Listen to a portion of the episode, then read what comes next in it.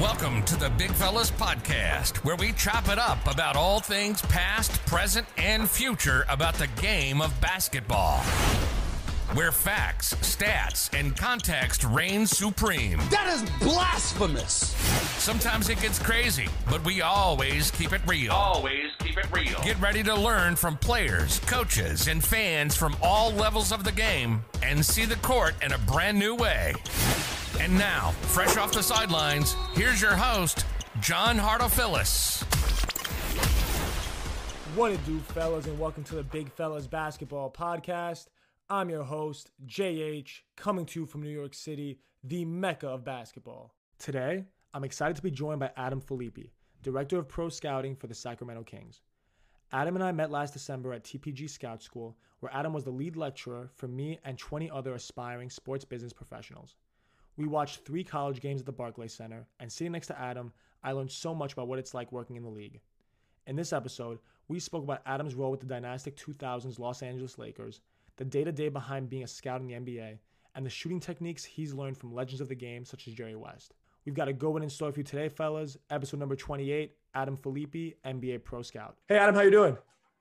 How you doing? Thanks for having me.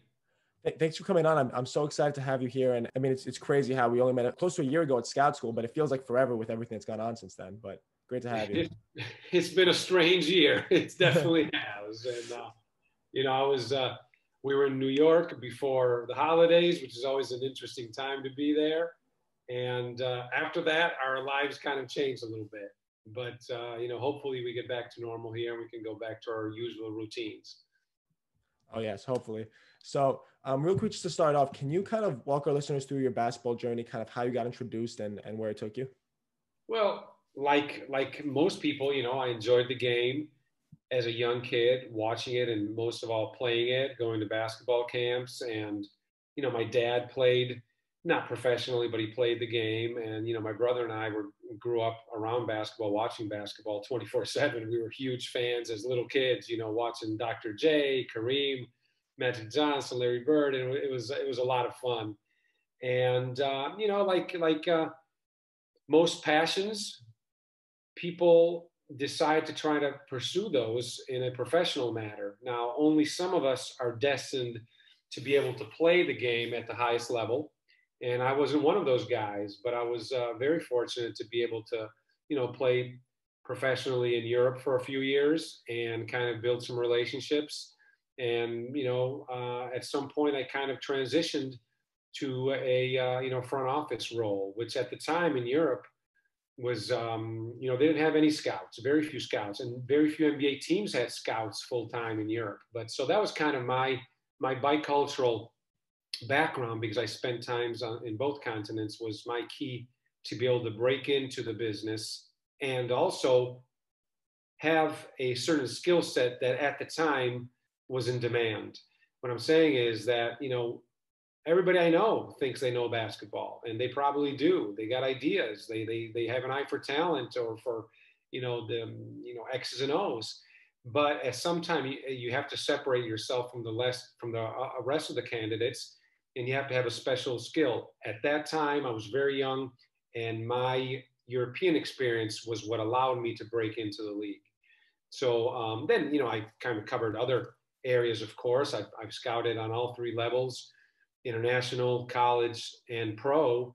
And also, you know, done a lot of player development, you know, working with players individually. So I would definitely say that I've, um, you know, I've gotten a lot out of my initial investment, which was pure passion. Um, but at the same time, you know, we're always evolving. I think I told you guys this that uh, when we when we met um, in December, it's that you know you have to always be up to date. You got to be willing to reinvent yourself. And although you got in for one reason eventually you may you may find out that you're gifted in another area or more suit for you know a different branch of, of basketball. So I, I enjoy that. I think we continue to learn every day. And uh, we, we're skeptical sometimes about some areas of the game and then we learn more and we embrace that so I think, you know, I, I like to think that I'm a basketball guy 360 degrees. That's awesome. All of us kind of think that way about just uh, loving the game. So, like you, you touched on, you just had that bilingual, had that, had that cultural background that really helped you. Uh, how did you really get into scouting then, of all things, just at the, at the start, right, right when you stopped playing professionally? Well, honestly, I didn't realize it, but as a, as a young kid, I was already scouting because I was watching games and I, I was, you know, kind of picking game, guys' games apart. And that's a thing that I always recommend young players to do. Hey, pull up video, pull up some YouTube video on some 80s games, 90s games you could pick up a lot just by observing. So I, am an observer by nature. And um, it was kind of ironic. I quit playing in 97. I was 25 years old. And, you know, my career wasn't really going anywhere. Um, you know, I was enjoying myself over here or overseas. I'm, I'm, in Italy right now, as you know, seeing my family. But um, one of the teams I had played for had moved up to the first division. They had a new owner who had a lot of money and he was investing and he wanted to win the EuroLeague.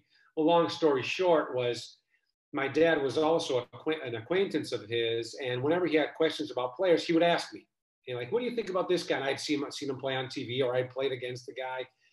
Well, at the end of the day, he's like, well, you should be working for us. You know, you're more up to date than our general manager in terms of knowing players out there. And the truth is, I knew a little bit, but I wasn't, you know, I knew a lot more when I was a little kid than I did when I was 25. But I gave it a try, and I, am like, well, I, I, could be really good at this. There's a there's a definite need for this in Europe for teams not to rely only on agents recommending guys. And this is before technology. Okay, so you had v, you had VHS tapes, you had traveling teams, you had um, uh, like free agent leagues. So you really had to be uh, everywhere to to be up to date.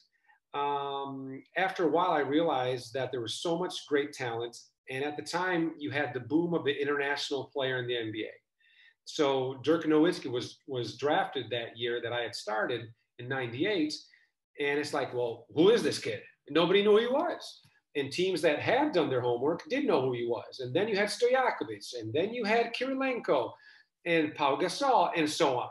So automatically, NBA teams started were under fire from their owners. Like, well, what are we doing in Europe? So I was ready at the right time, and that's luck. You got to be in the right place at the right time, and I was. And for sure, if I had a little bit more of an accent, or had not played, or did not know people, I would have not have landed a, a job. My first job that I landed was kind of like I did the draft for the Houston Rockets, you know, for free. And right after that, the, the New Jersey Nets hired me. So it was the 98 99 season, which was a lockout year. And um, you know that was a year where teams were focusing on Europe because teams weren't, you know, they weren't playing. So I was available. I gave teams a lot of advice and you know did some free consulting. And the next thing you know, I landed a job. And my first job, I made like twenty five thousand dollars. I thought it was a lot of money. I didn't care. I knew that I got my foot in the door, and you know after that, you know I, you know I just kind of uh, stayed in the game. Thank God. That's that's great. And when you were talking about at the beginning about how being in the right place at the right time, you also have to be the right person, which you were, and that's kind of what got that, got that all started, which is great. Thing you were talking about with the the Houston Rockets and the draft was that that's Global Vision Scouting. That's was that like a like an outside yeah. What I did was I was working for the about? team in Bologna, Italy. It was a terrific. It was a team. It was it was it was an NBA team playing in Europe. Okay, at that time, the two teams in Bologna, they had two teams, and there were two of the three or four best teams in Europe.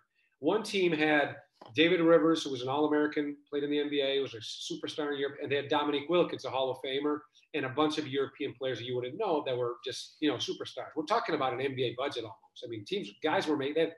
14, four players on the team were making like two million dollars net, and uh, the other team in Bologna had Danilovic, then they had Ginobili, then Nesterovic, all guys that played in the league, and so a lot of scouts came to Bologna you know, from from the NBA they came, and then I met them, and you know, the rest is history. But um, I, I just consider myself very grateful because people gambled on a young guy. I was 25, 26, and teams were not afraid of gambling on me because I mean, you when I look at a 25 year old kid, I'm like, oh, okay, well, you know, you know, he has to show me something, and um, I was lucky that somebody believed in me and I, and I was able to continue pursuing this this dream. That's awesome. And then uh, from there, how did you end up in, in Los Angeles with the Lakers dur- during one of the greatest runs in their franchise's history? Well, um, I grew up as a Laker fan. Okay, I, li- I had lived in LA in the '80s. And um, well, getting back to your original question, yeah, from that Bologna team, I met people and I created a service that you know served uh, multiple NBA teams.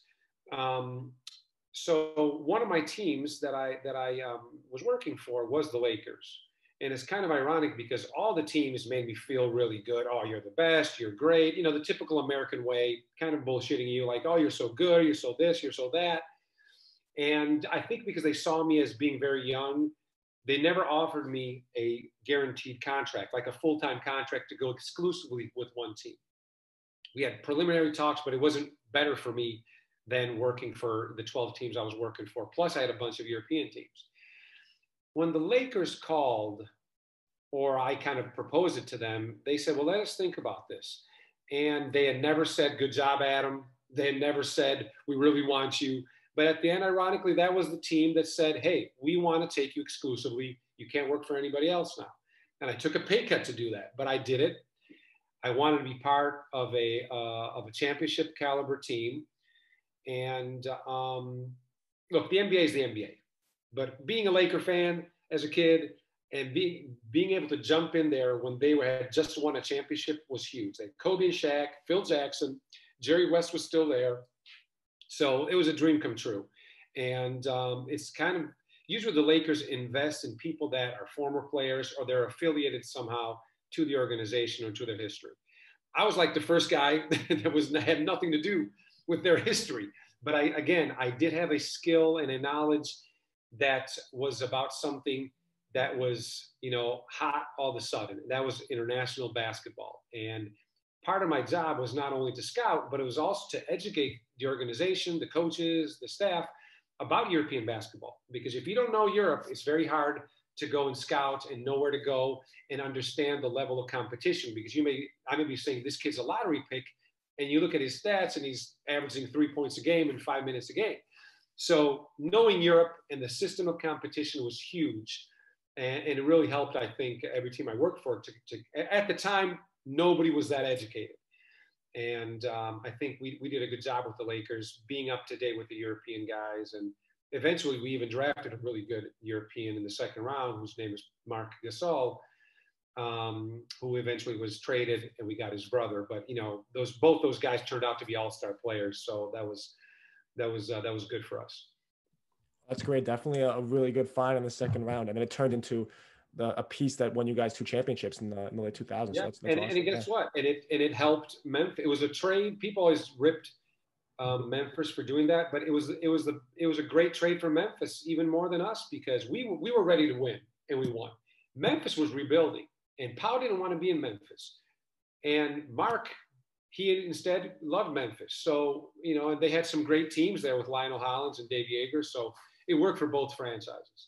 Five, six years down the line in 2013, they're making a run. They're in the conference finals. About a, yeah. I think they took Oklahoma City what five, six games. Like they're they're making a push for a championship, and which is pretty crazy to think about. When a few years earlier, yeah, yeah they're, they're a super small market, and they were getting ripped a few years before for a trade that actually ended up paying off uh, down the line. It was so. it was a great, and I I remember seeing seeing Chris Wallace, and I said, "This is an amazing trade for you guys," and uh, he knew it. He knew it. I got to give him credit. He knew what he was doing, but he still had to take a lot of heat. Of course, that's great. So you've obviously touched on a lot of international basketball. What's kind of the biggest differences? I mean, even that you saw back then, or even that you see now with international players compared to players in the U.S. Well, I'm going to say something that I hope is not politically uh, incorrect, but we have to watch everything we say these days. But I am extremely, extremely um, positive and extremely. Uh, I, I love European players. I do, you know, but not all European players are built to play in the NBA for a number of reasons. And uh, the main thing is style of play and also level of physical athletic abilities. And this is where it becomes hard because there's so many very good Europeans that never played in the NBA because they were kind of overlooked because you questioned if they could defend. You know, if they could if they could handle 82 games a year. Let's not forget about durability. You know, don't forget in Europe, you practice every day, twice a day. You play only one or two games a week. So practice is the heart of your week. And because you practice so hard, you know, your body, and you turn pro usually when you're 18 years old or even earlier, you know, your body takes a beating, and when you're 30 years old, kind of, you know, your body may start wearing down. So you have to have a durable body to sustain the NBA rhythm. That's 82 games plus playoffs, not and, and the travel and all that. So, you know, that's one of my concerns all the time when I watch European players. It's if they have the physical athletic abilities and durability to sustain an 82 game season. That's my main concern. But when you talk about skill sets and basketball IQ, I think it's more common, and I say this all the time. If you take your average, and I'm saying average, European professional and your average NBA player, maybe the talent is superior with the NBA player, but the knowledge of the game, the teamwork, playing without the ball, uh, and basic fundamentals of shooting, passing, and, and, dribbling, I think the European, the average European player is a little bit ahead of the uh, average NBA player. Now, the level of athleticism is usually a little bit different. And that's what comes into play when we're drafting, when we're looking at the draft and we're comparing a terrific college player and who we see against other American players. And uh, when we evaluate a European player, and this is exactly what happened with Luka Doncic. Luka was somewhat overlooked by some teams because not, don't, believe that everybody had him number one or number two. You know, I bet you most teams had him three to five. He was drafted three, which is probably where he belonged right there. But the doubt people had was can he keep up speed wise, athletically with the NBA? And of course he does. Actually, he's dominating this league, you know. But at the time, you have a concern because you're watching a different brand of basketball, okay? And you have to wonder sometimes about the foot speed and the durability that's why it's so important to have someone like yourself that's that's that knows that different style of play and is able to to make that distinction. So that's great. So after you left the Lakers in, in 2011 and, and went to the Hornets, what was that uh, transition like for you? And then when you got to Charlotte, what was that uh, situation like? Well, it was it was look, it was a lockout year. So the Lakers kind of, you know, left us there wondering. And I, you know, the idea was to bring us back.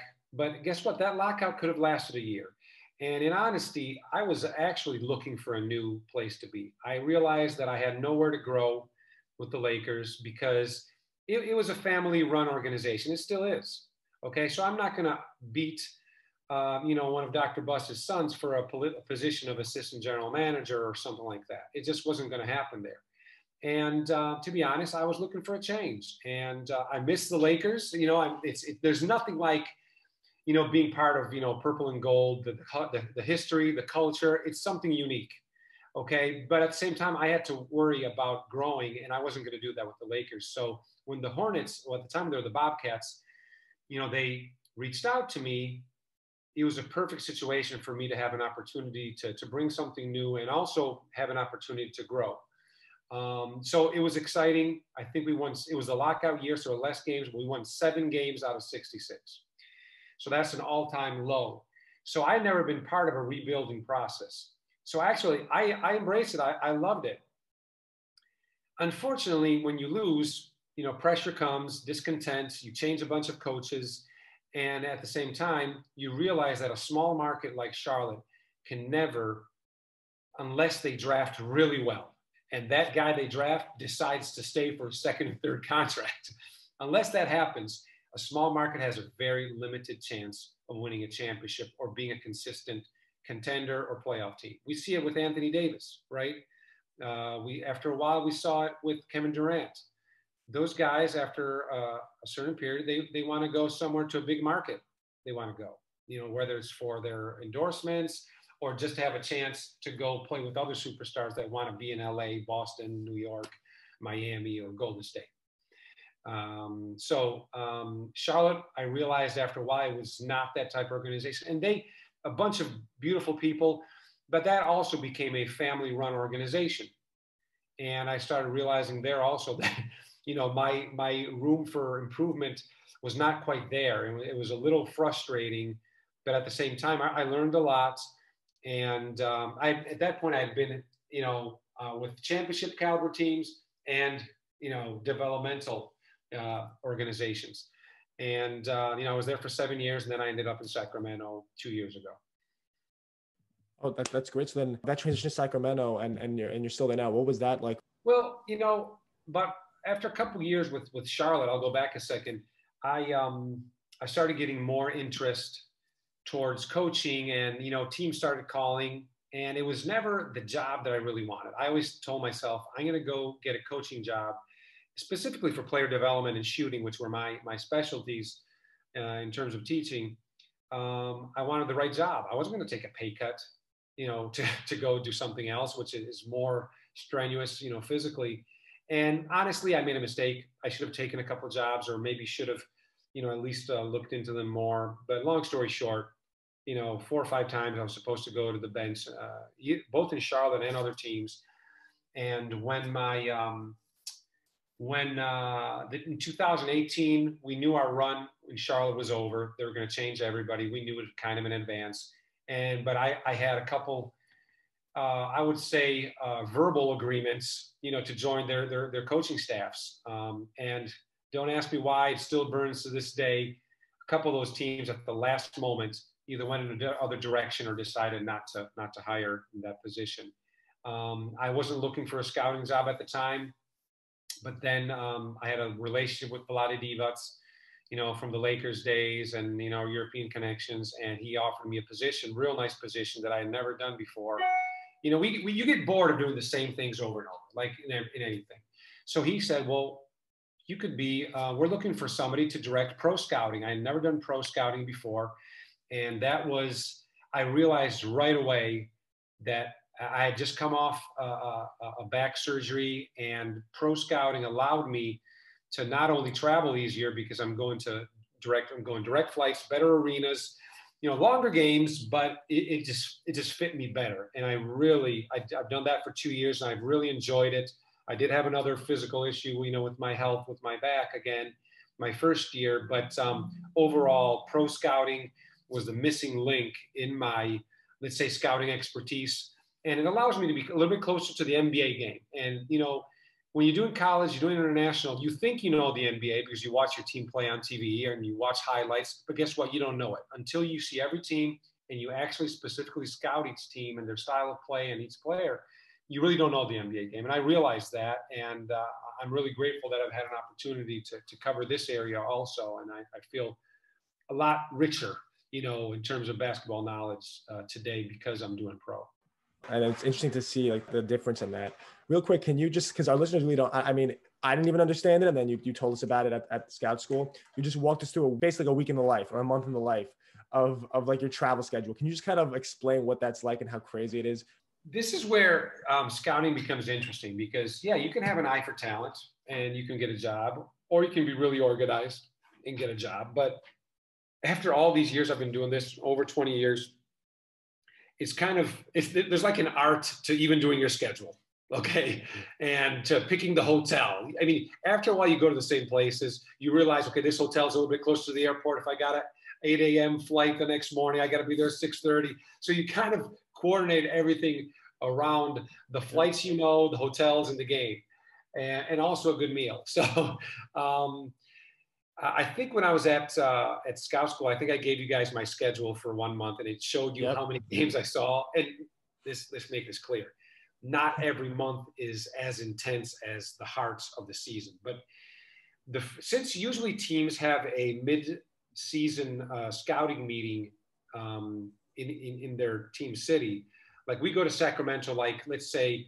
Um, January 10th to the 15th for four or five days. Okay. And we have meetings, we talk about everything by then we have to have seen all prospects and all NBA teams.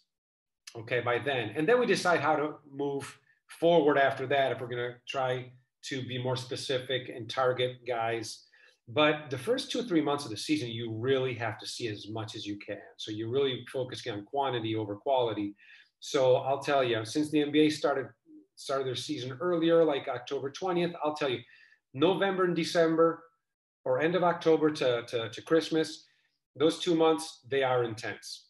Okay. So, you know, you're going to be missing birthday parties, your kids, you know, parties or school events, and uh, you're basically living on the road. Now, when you become a veteran like me and other guys I work with, you know how to work the schedules. So for the pros example, now for college, you got to go where the player is. right now for pro, I'm going where the team is. So I got to see teams a certain number of times. But I'm going to look at the, the schedules, especially cities near me, so we can be fiscally responsible. So I'm based in Miami right now. I'm looking at Orlando, Atlanta, New Orleans, because it's the closest West Coast team for me. Okay, so I'm looking at theirs and I'm going to find the cluster games. So you got three three games in five days. That's the best. When you got, you know, Monday, Wednesday, Friday games, and you're there all week, but you can see three games in five days. That's that's the best you could do. Sometimes you can get two in three days or three and four sometimes. But that is huge. So now I'm staying in one city. I'm not breaking my back, going, you know, from you know city to city, and I can still have I still have some days off to get a workout in and actually put my um, scouting reports in the database uh, and get some rest. Because the hardest thing we do in this business is when you have a game a, every day, you have a game in a different city. That is tough. You you fall behind on your reports so easily. Okay, so again, knowing how to to budget your schedule and um, and and figure out where to go and where it makes sense. You know, nobody's gonna. I'm not going Miami to LA to Toronto to Chicago down to Miami. I don't do that. You know, I try to look in my area first and at some point, I know I got to go on the West Coast. And when I go to the West Coast, you know, I don't want to take a five hour flight. So I'm going to go from Miami to Dallas to Houston to Denver to Phoenix to LA. So I'm working my way there and I see a bunch of games on the West Coast. So that's kind of I, how I kind of look at it. And I think it's the best way to do it also not to spend, you know, teams money uh, responsibly. Uh, that's great in terms of how much of a, a, strategic chess match it is. Not just scouting players, but then also just getting yourself to the arena. It's well, and then you think you're really smart because when you when you put all this together, you think you're really smart. Then you see the same scouts at the same game. They're like, you know, we're we're all doing this the same way, I guess. So, just for our listeners that don't really understand what it's like to be an NBA scout, and you did a great job of explaining to us at Scout School how it's your job to make the GM see the player, okay? whether it's comparisons, whether it's through descriptions, and just and, and, and all these different attributes. Can you kind of go into that and, and what and what that's like for you?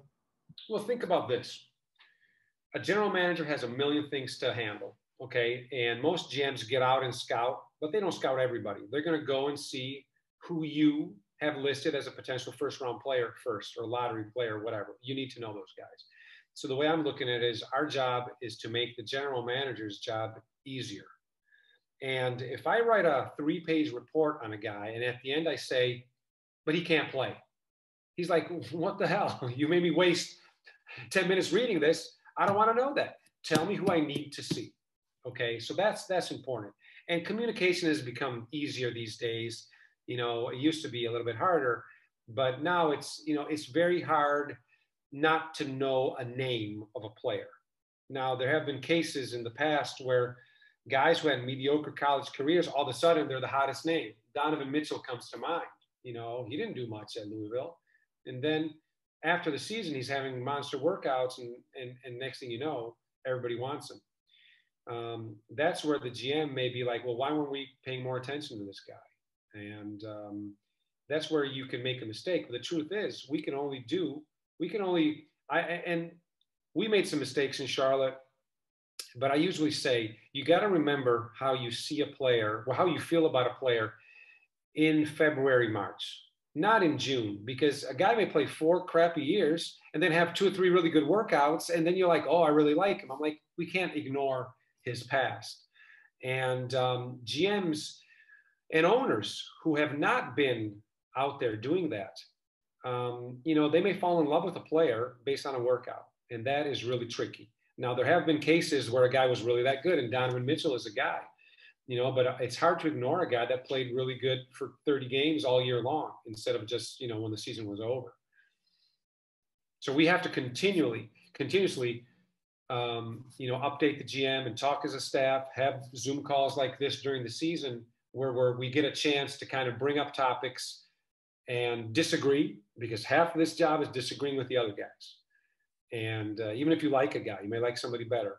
And it, that's where it's difficult. There's a high a risk for error in this in this job. Oh, of course. And then when it comes to breaking down all those categories to kind of make that uh, to build that player up and, and make a decision on them, um, you you also um, really stressed how it's important to always put basketball first. How sometimes it's easy to get caught up in the medicals or the measurables or the back or the interviews or this, the, the, like you just said, as you just said, the workouts, but how when you put those stuff ahead of basketball, a lot of the time it doesn't play out very well. Can you kind of touch on that a little bit?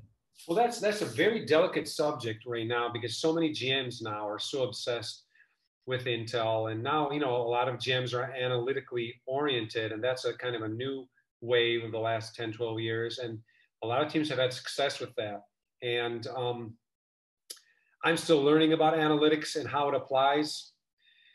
Um, but I think that the new wave, we all of us have been a little bit distracted because we're we're starting to we're trying to reinvent the wheel. When at the end of the day, the most important thing is how a player plays the game and what skills translate at the NBA level.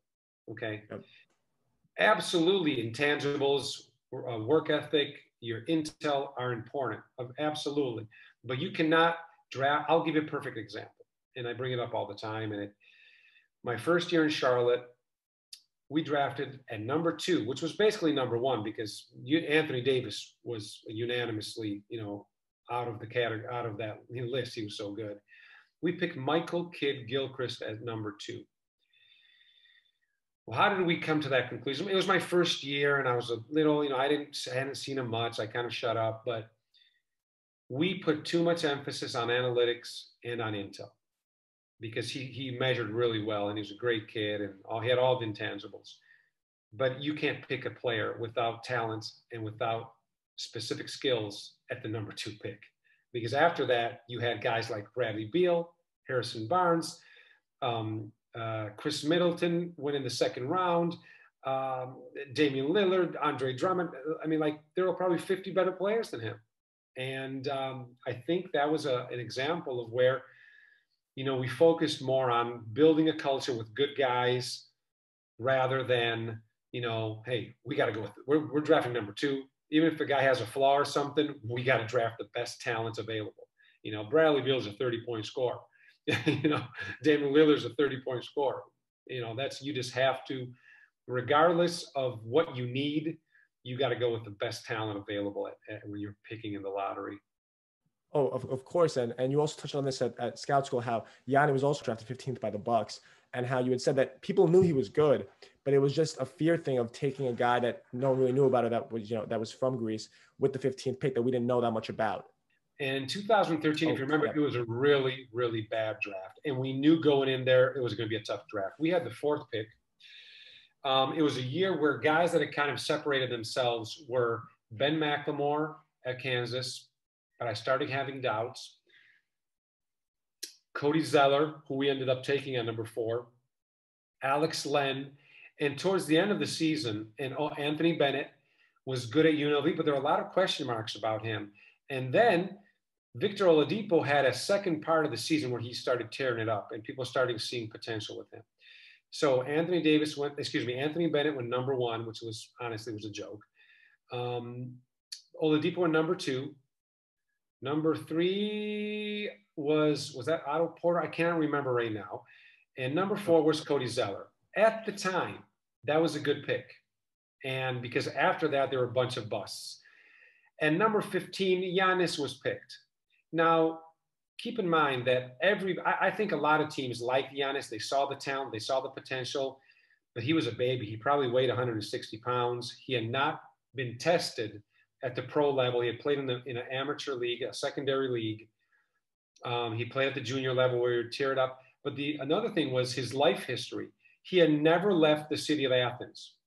He had never been outside of Greece, although he was Nigerian blood. You know, his parents had had had him. He was born in Greece, and he didn't have a passport. So there are a lot of things. He had not played in international competition because he couldn't play for the Greek national team at the time. So there are a lot of moving parts. Now, I'm, I'm not going to try to toot my horn or my staff's horn at the time, but we tried to get an additional pick. It was ridiculous at the time to pick a young kid like that who had needed at least two years um, to pick him at number four. We needed, we, had, we were coming off winning 19 games. We needed a player that could step in and play and a lot of teams felt that way. We tried to, to acquire a pick, I think, in the early teens, so late lottery, like 11 or 12, to pick him and just see what happens. And I, and initially, the plan was for Giannis to stay in Europe a couple years. The Bucks made a monster move, but that was a low risk, you know, pick at 15. Who cares if it doesn't pan out? So they said, well, let's bring him over right now and see what we got. Every day that that kid got bigger, better, more athletic, smarter, everything. And after year one, you could already tell the kid was going to become an all-star. You knew it, you know. But again, it took a lot of courage. It would have taken a lot of courage to take the kid in the top, the top 10. Okay, at 15, it was a safe pick, and it worked out, obviously it's so interesting how that difference in numbers and how just a few a few numbers and, and like 15 uh, right outside the lottery that just one move it, it changes everything it changes um, their friend and again that's yeah. a that's a small market you know and you know they at one point this year i thought they were the best team in the league you know and because they had they had one of the three best players i think and uh, but you know sometimes you pick up you gamble on a player like a Giannis or somebody like that who's unproven or very young and he ends up in the wrong environment. The Milwaukee Bucks had created a great work environment. They had good guys, and that kid liked to work. And he, he maybe if he had drafted, he had been drafted by New York or, or the Lakers or somewhere, or the Clippers, maybe he would have had more distractions off the court. You know, you got to wonder about that sometimes. Or he would have could have ended up in an organization with, you know, a culture that it was not, you know, well defined and maybe he would not have embraced that role of working working on his game to get better and eventually becoming who he is today and a two-time mvp so you know you got to end up in the right spot also and that's also a big thing about players' careers in terms of where they fall in the draft. It's, thing, it's something that's out of their control in terms of where GMs or teams pick them. But that completely change everything. Whether it's whether you're starting right away, or whether you're in a, you're in a complementary role or something like, like that just completely can change the entire trajectory of a player's career. well, look, look at, let's take another example. Look at Dirk Nowitzki when he came in the league. Okay. The Dallas Mavericks were terrible. And they said, we don't care. We're going to win 10, 15, 20 games, but we're going to play this kid. We're going to see what we got. Okay. Because if it doesn't work out, we're all going to get fired. And guess what? He played, he got better, and the rest is history. Definitely off that point in terms of like what you're looking at when you're looking at these guys what, what kind of skills do you see whether it's shooting um, rebounding what skills do you see that you think translate best to the nba level? And what other ones do you see that maybe don't make as much of an impact where you see a guy that's a great at a certain skill and he might not be great at that in the nba well, what are those skills like? It's tough to say because i think we would have to project it. Skill to be a star skill to be a role player something like that. Um, obviously the way the nba is structured today you pay all your money to your talented players, and then you got to find role players that are great defenders, this and that, who are maybe even undrafted, but they have a role and they fit around superstar players. I mean, if they had told me years ago that guys like Dorian Finney Smith, uh, Torrey Craig, um, Royce O'Neale, guys like this were mostly defensive players. They were all three undrafted, okay, and they've become key players for their teams. They're, you know, the, that X factor, that glue guy. You know, so guys like that who are, let's say, um, roster guys who eventually break into the rotation because of what they do around really good players. I think they have to have a specific role and and skill. In their case, it's defense. But all those guys have improved in other areas because they had a chance to play and, and they had a good work ethic. When you're talking about starting a franchise, that's a whole different you know mindset. You're you're talking about um, like I said before with Michael Kidd Gilchrist. If you're picking at number two, that guy you get, he's got to have talent and margin for improvement, and you know more than one skill. Um, intangibles, everything you cannot make a mistake. Now, if you pick a guy at number four in the dra- in the draft, and somebody at seven becomes better than him, what's important is that you can't control all that. What's important is that your guy is not a bust. Okay. Um, but if you're picking high in the draft and you're counting on building a franchise around a player, that guy has to have um, you know a lot of skills, and has to be physically imposing, athletic, and not injury prone. And he, and at the end of the day, he has to know how to do at least you know uh, four out of the five of passing, shooting, dribbling, playing without the ball, defending. You he has to have he has to have four or five of these skills. You just cannot you can't build a team around one skill. So yeah, um, skills translate to the NBA level in different ways, depending also on his role uh, on the team and all those skills are super important. I remember one skill you told us a lot about it is shooting kind of can, can transcend levels. And, and it's, it's a big thing where if a guy can shoot in one level, he could probably shoot in the next. I remember when we went to scout school, it was just a few days after Duncan Robinson hit 10 threes and just completely shocked the world. And you, and you would mention that as to how, not, not just how about the Heat's uh, franchise and their culture of picking guys, but also how they're able to see that talent and say, okay, this guy has this, an insane talent. Let's, let's nurture him. Let's develop him. Let's take a chance on him. What are, you, what are your thoughts on, on, on how that played out? Well, I think I told you this at Scout School. I'm going to repeat it today because I'm living by this motto. And um, the more I move forward in this business, look, we try to get complex, we try to make it more complicated than what it is. If you can shoot, you can make shots, even if you're not a great creator, you can't do anything else. If you're a one trick pony, but you can make shots, you're going to play. You're going to find a job. Look at players in the league. Troy Daniels, Dell Curry played until he was 40 years old. Um, Duncan Robinson is a great example, which I'll dive into in a second. But um, a few years back, the great George Raveling had on his website, he had some guests. He called Hubie Brown and they had a conversation like you and I are having today. And they talk about when he was in college basketball. And you may not know this, but Hubie Brown and Chuck Daly were assistants at Duke in the late 60s and they were in charge of recruiting. And at one point, they were sitting down and they're going, they're kind of flip flopping and we're going back and forth. We, so we take this kid or this kid, they're both really good. And at the end, Chuck Daly looked at Hubie and said, when, you, when in doubt, let's go with the best shooter. Okay. And he said, shooting makes up for a multitude of sins. So think about that. You know, you could be limited, but if you can make a shot, they can put you in a game and you could help when I saw Duncan Robinson in, in, in college, I don't think I said good European prospect, a little soft, a little this, a little that. Basically, he's a one trick pony, but he's a good shooter. Now, he was not the shooter he is today. Okay. So I saw him in the G League last season. I thought he was fair. I still thought he's a European player. I live in Miami. The, the team I see the most in the NBA, more than the Sacramento Kings, is the Miami Heat because I attend most of their home games in preseason, they started they started him. They wanted to see what they had. He was 0 for 5, 1 for 6, 1 for 8, and I just saw a player that had no confidence. Okay. Sure, he could make shots one on zero in warmups. He did nothing else. And to me, he was he should have been cut after you know three preseason games. The season starts. Once in a while, he had a game where he made three out of four, something like that, but then they take him out because he couldn't do anything else. As the season progressed, this kid got better every day. Now, I'm going to credit him for sticking with it and being tough because that was his reputation. He's too soft. But he was picked up by an organization that, in their history, they have developed players better than any other team in the league.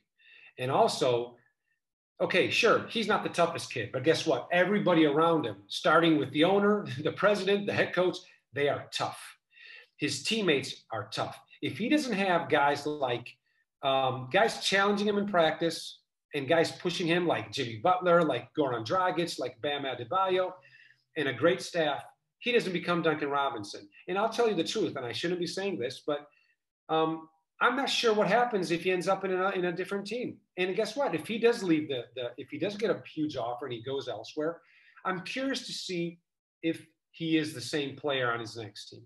Okay. And I really, really think this kid is amazing. Okay. He's not the all around player Tyler Herro is. Okay. He doesn't have that kind of ceiling. But um, uh, Duncan Robinson is a typical example of the guy with one skill and a team that didn't pick his game apart. They invested in that one skill and they're they're in the NBA finals also because of that mentality. They did it with Kendrick Nunn, they did it with Silva, they did it with um, um, Derrick Jones Jr. and they're doing it with with uh, Duncan Robinson. So my hat goes down to him, Duncan, and that organization especially. Definitely take your hats off to the Miami Heat for what they've done, and it's crazy to think about how investing in that one skill could change so much. And but also, it's I was thinking about this just now, how as as a scout, you can do everything. You can you know what you're seeing, what you're what like everything you're seeing in front of you is one for six. Is is this guy is a one trick pony and all and all that. But then he, after let's say you make that decision of cutting him, let's, let's hypothetically, he goes works on his game, gets hundred times better. Now everyone's saying, oh well, you messed that up. When in fact you you made the right critique, you made the right um, observation. But then after the observation was made, the player just completely transforms themselves, and that's you know so that's something that can be blamed on on, on, a, on a scout team. No, it, well, that's that's what it's difficult. There's a there's a you know a fifty almost a 50-50 chance of, of getting things right. And what's important is that you're not really really wrong, and when you're right, you're really really right. But um, there there there there there's a margin for error that's huge. And I forgot I wanted to say something. I forgot. It'll come to mind in a second about this. But um, it's it's you can you can, you just can't know. And if you do give up um, well, this is what I'm going to say about Duncan individually, that um, there's a phase as a basketball player. If you, and I had that phase when you recognize, when you realize, and it's usually about before you go to college or something like that, or uh, when you realize that you're not good enough. Or, contrary, when you realize you're a lot better than what you thought. I saw this with Pau Gasol when he was in Barcelona. It's like he's soft, he doesn't have it, he's never, and then all of a sudden he realizes he's a lot better than what he thought, and he's, then he started dunking on everybody. Okay, well, I think that Duncan Robinson is one of those guys. He probably didn't believe he could be an NBA player. He makes one shot, two shots, and then guys keep encouraging him. And then all of a sudden he's like, you know what? I'm a bad man, and I can play in this league. When you recognize that you belong, that you can fit in the NBA, that's a turning point for you in your career. And that actually um, triggers a circle of success where the more success you have, you taste success, you work harder because you enjoyed it so much and you keep getting better. Okay. The bullshit player has a little success, fails one game, and then he kind of gives up. And then he, like, once in a while, he has a little success and he gets excited again. No, it doesn't work like that. And I really think that all of us in any profession, once we realize that we're good, that we're, it happens to me. Sometimes I get discouraged. Then I'm like, maybe this is not for me and other times I'm like, you know what? I know my crap. I know, I know how to do this stuff, and I'm gonna uh, keep uh, grinding, and I'm gonna get, make the best of it. And Duncan's sure. a perfect example. Confidence is, is huge, and it, it's such a game changer. Confidence has a huge plays a huge role in shooting. So I, I just wanted to ask you about the two books you wrote, about mastering the art of free throw shooting and shoot like the pros. What was that process like for you in making the books, and then and what's it kind of been like, kind of spreading that shooting knowledge? Well, I got to tell you, you know, as I said earlier, we all evolve.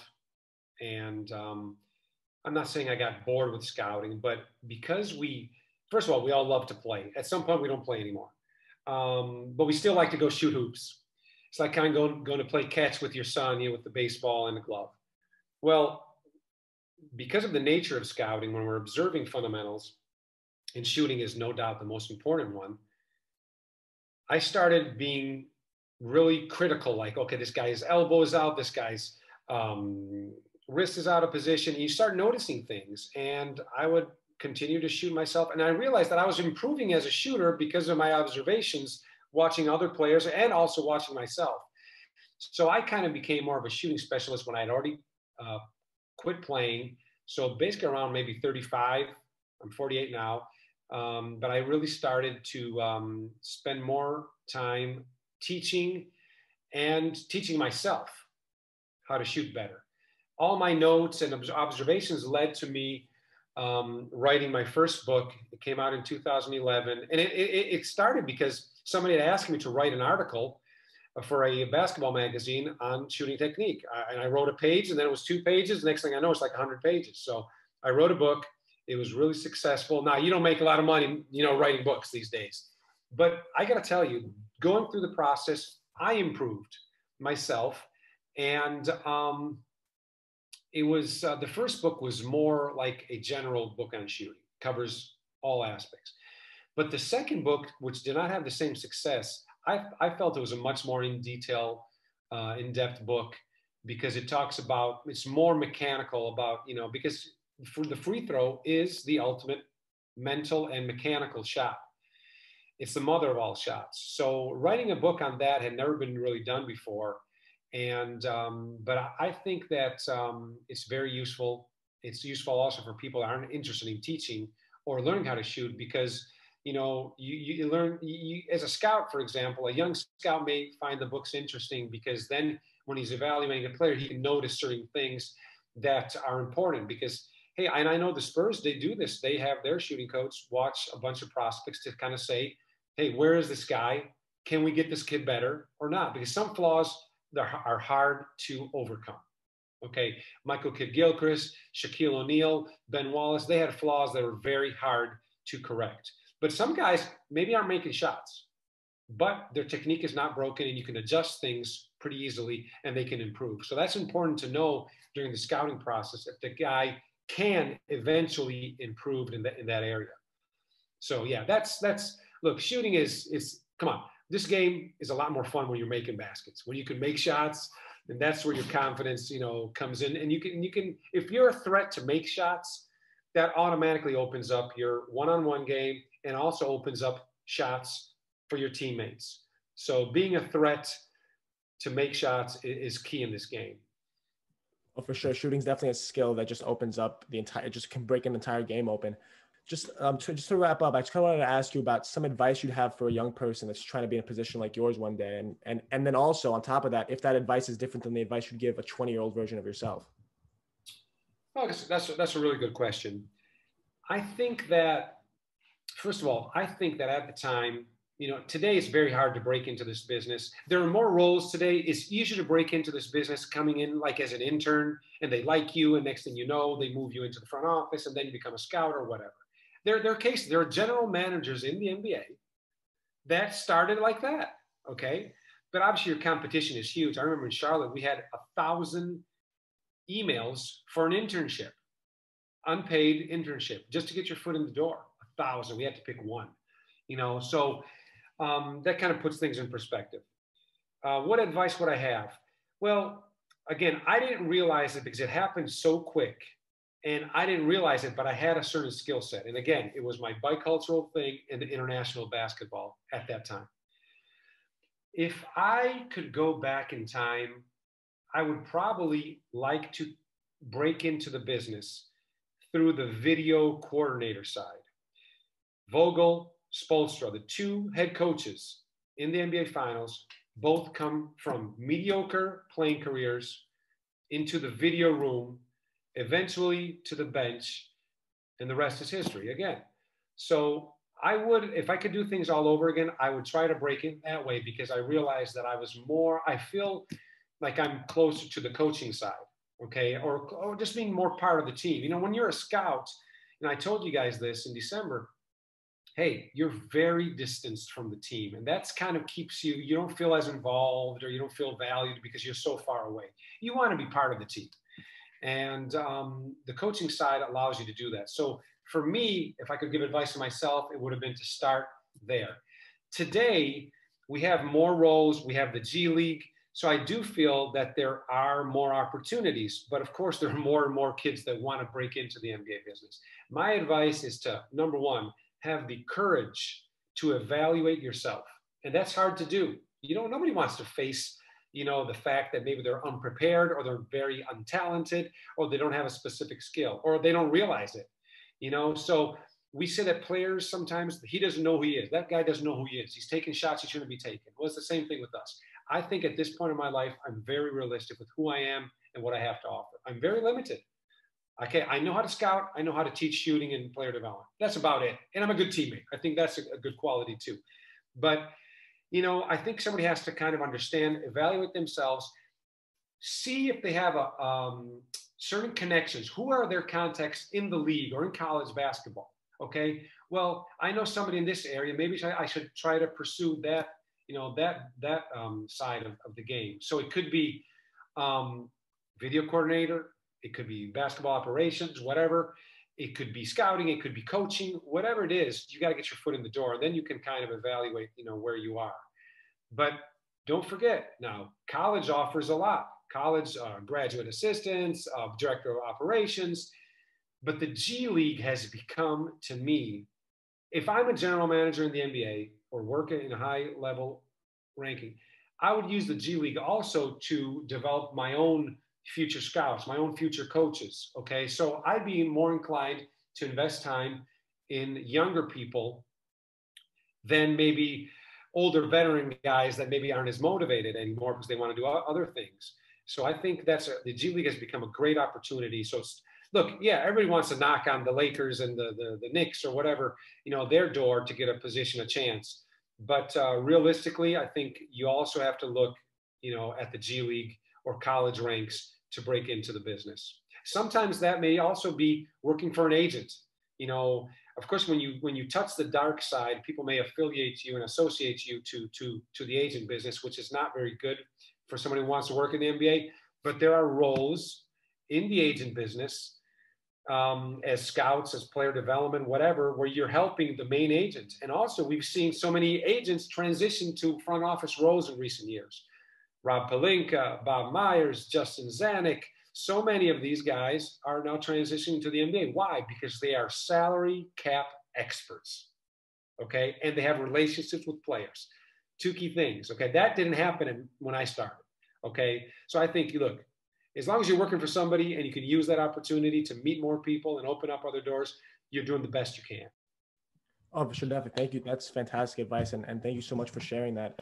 And it's definitely something that you you you touched on a lot um, at Scout School. I remember my my one question um, at the end. You were like, "Hey, the young guy, I haven't heard from you this whole time." And I was like, "Yeah, I'm I'm 19 years old. I was by far the youngest person in the room, and I was like, I just want to know like what advice you'd have for someone that's my age and doing this whole thing." And you, and you pretty much had the same answer you, answer you have now. And and the first thing I did when I got home that night was uh, register for the Scout School event. Vegas. It's in Vegas for the Summer League in July, which has obviously since been canceled. But it's just it's just the, the advice is just something like it's just an ongoing thing. It's just and, and, and stuff stuff like this show is just another way for me to kind of keep keep living that and keep and keep pushing that that idea forward. So thank you so much for sharing that and thank you so much for coming on the show. I really appreciate it and I wish you the best. You got a lot of talent, a lot of passion. So at 19, I didn't know what I was going to be doing. I was interested in other things. And you know what? Um, you're going to find your way and just continue on this path. All right, man? Thanks for listening to the Big Fellas Podcast. Check us out on all major social media platforms at Big Fellas Pod to join the chop up. You can also listen to us on every podcast platform on the planet. Stay tuned for the next episode, Big Fellas.